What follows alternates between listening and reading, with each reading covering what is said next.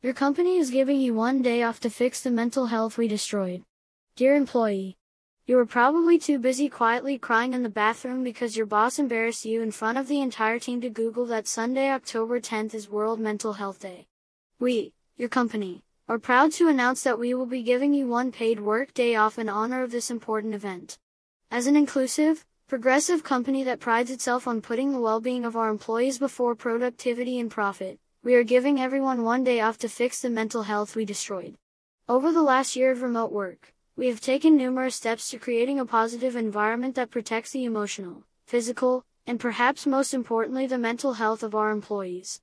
Managers are encouraged not to send emails after 6 p.m. unless it's something extremely urgent that needs to be answered in the next 5 to 7 business days.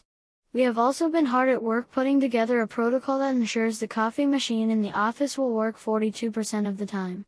This will greatly benefit all 100% of our employees who are working from home.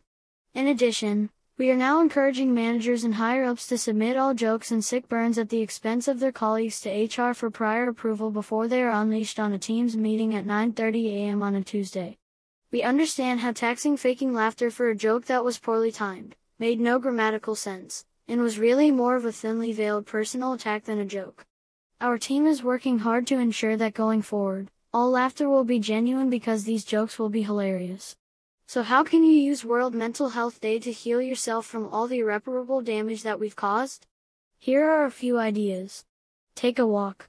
Preferably, to the office. Call a friend. Even better, call a colleague about work. Treat yourself to a new pair of black slacks you can wear to the office when we make everyone return in two weeks. Work. This one is pretty straightforward.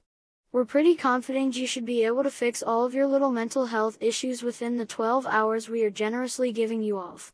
Even better, work out your problems in 3 hours and catch up on answering fun emails for the other 9. It might send you into a downward spiral, but Tom from accounts will finally be looped in, and let's be honest, that's more important than your panic attack. We would recommend therapy, but we'll also take this time to announce that we are cutting the number of sessions covered under company insurance in half, and a third of those sessions the therapist will have you on mute the entire hour. Have you tried communicating your struggles to the 97 year old deaf Holocaust denier who lives across the street? Or get one of those parrots who repeats everything back to you. It's basically the same thing. And with your health care, believe us when we say you're better off with the parrot.